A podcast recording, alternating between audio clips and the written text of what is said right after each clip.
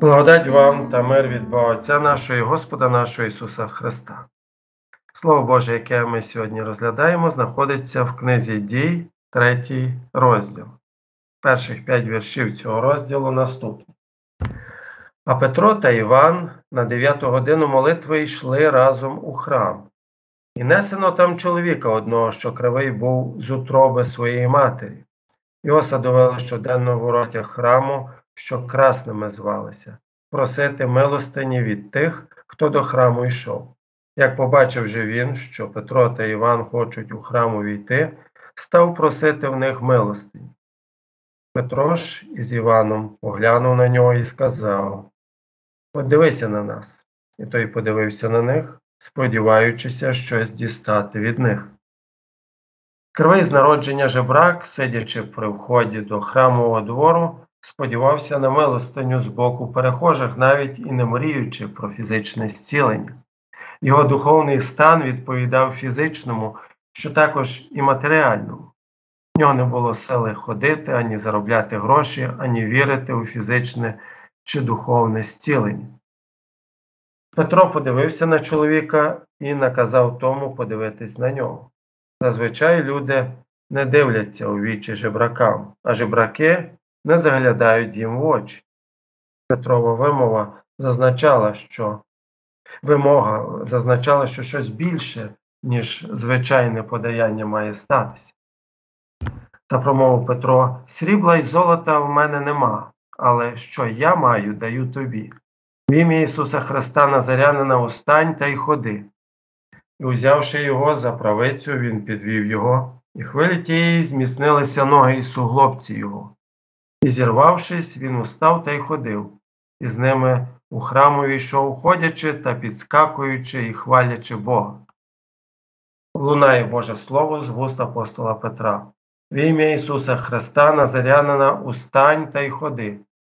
І все змінюється. Він ходить, він здоровий. Тепер він може працювати, але понад усе в нього з'явилась радість віри, чиє ім'я він був зцілений. Ім'я означає силою і владою. Петро та Іван не були чудотворцями, радше це Господь працював через них. Вони були лише інструментами Його сили і влади. Зцілення було миттєвим, а не поступовим. Не було ніякого процесу зцілення ані періоду відновлення. Чоловік ходив і підскакував, чого раніше він ще ніколи не робив. Це не було результатом його віри чи вирішення. Це саме благодать і влада Ісуса Христа дали чоловікові силу і спроможність робити те, на що раніше не було навіть надії. Народ же весь бачив, як ходив він та Бога хвалив, і пізнали його, що це той, що при красних воротях храму сидів ради милостині, і вони переповнили жахом та подивом із того, що сталося йому. Оскільки це була година молитви і вечірнього жертвоприношення, велике число людей бачило цього чоловіка. Вони знали про колишній його стан, тож подив і жах переповнював їх. Цей великий переворот життя кривого жебрака стався завдяки щасливому обміну, про який Петро, Петро пояснює наступним чином. Можі ізраїльські, чого ви дивуєтесь цим та чого ви на нас позираєте? Так, ніби те, що він ходить, ми зробили своєю силою чи благочестям. Бог Авраамів та Ісаків та Яковів, Бог наших батьків, Сина свого прославив Ісуса, якого ви видали і відцуралися перед Пилатом, як Він присудив був пустити Його. Але ви відцурались святого та праведного, і домагалися видати вам душогубця. Начальника життя ви забили, та його воскресив Бог із мертвих, чого свідками ми. І через віру в ім'я Його оздоровило ім'я Його того, кого бачите і знаєте, і віра, що від нього принесла йому оздоровлення це перед вами всіма. Як і на День П'ятидесятниці, Петро звертається до слухачів мужі ізраїльські. Цим він нагадує їм про їхню відповідальність як особливо благословенний народ, який отримав Боже написане Слово і Божу об'явлену релігію, що також вимагало особливої реакції на зцілення кривого жебрака. Бог наших батьків прославив Ісуса, як про це писав пророк Ісая. Ось стане розумно робити мій отрок, підійметься і буде повищений, і височенним він стане. Він через муки своєї душі буде бачити плід та й насититься. Справедливий мій отрок оправдає пізнанням своїм багатьох, і їх, їхні гріхи понесе. Тому то дам уділ йому між великими і з потужніми буде ділити здобич за те, що на смерть віддав душу свою. Зі злочинцями був порахований, хоч гріх багатьох сам носив і заступався за злочинців. Звісно, що діти Авраама, Ісака і Якова не будуть зневажати того, кого прославив Бог. Проте вони зневажили, вони відцурались його перед Пилатом. Що вони далі будуть зневажати начальника життя. Щасливий обмін тепер є основою віри зціленого. Те, що сталося з Варавою, розбійником на Велику П'ятницю, стається з кожним грішником. Ісус займає його місце на хресті та замість нього приймає покарання за гріх, віддаючи грішнику свою праведність. Бо того, хто не віддав гріха, Бог учинив замість нас гріхом, щоб стали ми Божою праведністю в Нім, пише про це апостол Павло. Про саме виконання цієї об'єктивної події для всього людства Петро розповідає юдеям наступним чином. Але ви відцурались святого та праведного і домагалися видати вам душогубця, начальника життя ви забили, та його воскресив Бог із мертвих, чого свідками ми. Цей розп'ятий замість кожного грішника, Ісус Назарянин, є начальником життя. Саме від Нього все живе отримало своє дихання, саме Він дає нове життя кожному, хто покладається на нього. Саме в його ім'я був зцілений жебрак. Начальник життя мусів померти, щоб давати життя і зцілення мертвим у гріхах бідним грішникам, а запевненням цього є Його Воскресіння, що був виданий з причини наших гріхів і воскрес з причини виправдання нашого, пише римлянам апостол Павло про основу нашої віри та віри зціленого жебрака. Вірити в ім'я Ісуса Христа це вірити в особу та діло розп'ятого і воскреслого начальника життя. А тепер, браття, знаю, що вчинили ви це з несвідомості, як і ваші начальники, а Бог учинив так, як Він провіщав був устами своїх усіх пророків, щоб терпіти Христові. Неусвідомлення чи незнання не означає невинність. Вони не можуть заперечити свою провину в зневазі Божого Сина і в убивстві начальника життя. Однак Бог у своїй благодаті використав їхні злі вчинки для своєї доброї мети. Благодатний Бог готовий простити їхні гріхи. Бог не змушував їх діяти так, як вони діяли.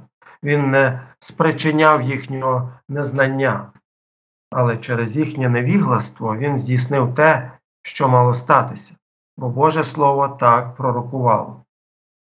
Покайтеся ж та не верніться, щоб він змилувався над вашими гріхами, щоб часи відпочинку прийшли від обличчя Господнього, і щоб послав заповідженого вам Ісуса Христа, що Його небо мусить прийняти аж до часу відновлення всього про що сповіщав Бог від віку устами всіх святих пророків своїх.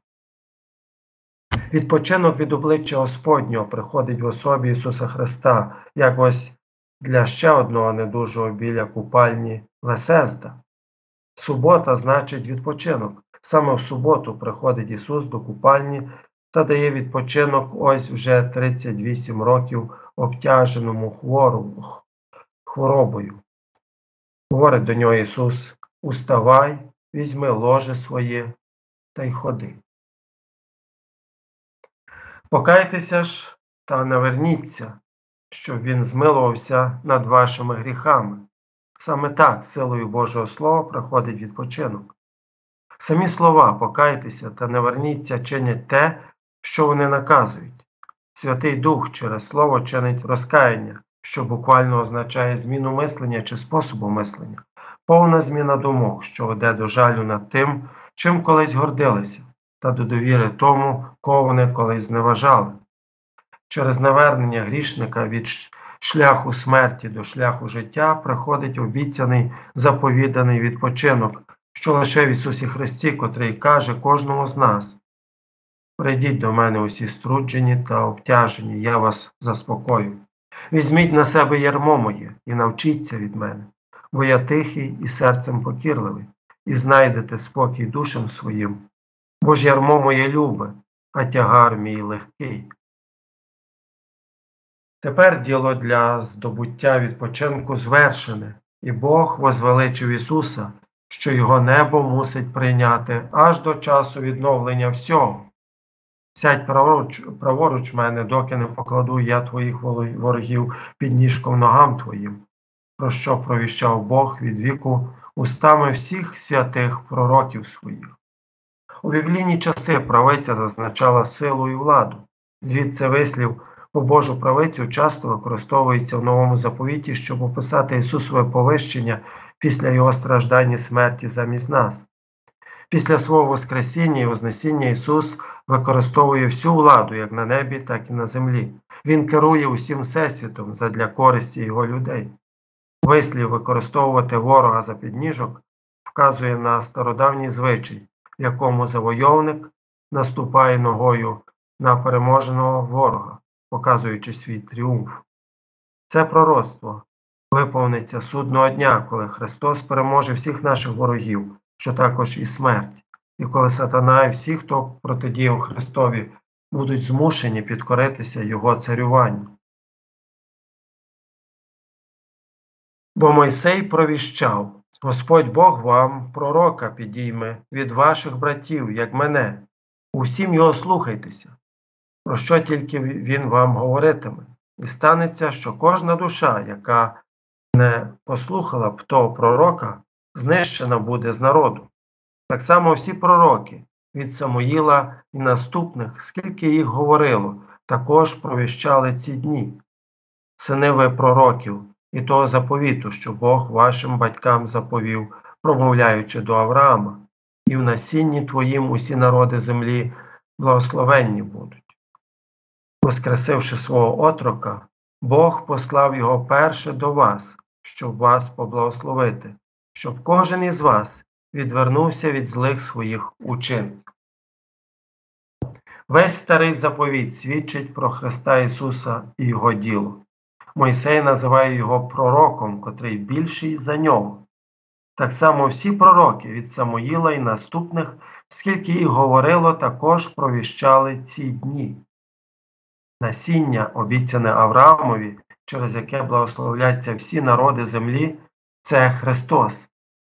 Євангелія про спасіння в Ісусі Христі перше проголошувалась юдеям. Так було за часів Ісусового служіння. Так відбувалося, коли Петро проповідував у Єрусалимському храмі. Згодом добра звістка пошириться до Самарії та до всіх кінців землі. Поширюючись, Євангеліє буде приносити плоди навернення, віруючи в серця. Євангеліє, що у слові та таїнствах, чинить послуг віри у наших серцях, воно чинить те, що обіцяючи наказує, прощаються тобі гріхи, іди з миром. Святий Дух через Євангеліє чинить послуг віри, чи як це сповідає Лютер, але Святий Дух покликав мене через Євангеліє, просвітив мене своїми дарами освятив і уберіг мене в правдивій вірі. Петрова проповідь була обірвана. Петра та Івана кинули до в'язниці. Однак проповідь принесла рясні плоди. І багато хто з тих, хто слухав слово, увірували. Число ж мужів таких було тисяч із п'ять. А мир Божий, який понад усяке людське розуміння, нехай тримає ваші думки і серця у Христі Ісусі Господі нашим. Амінь.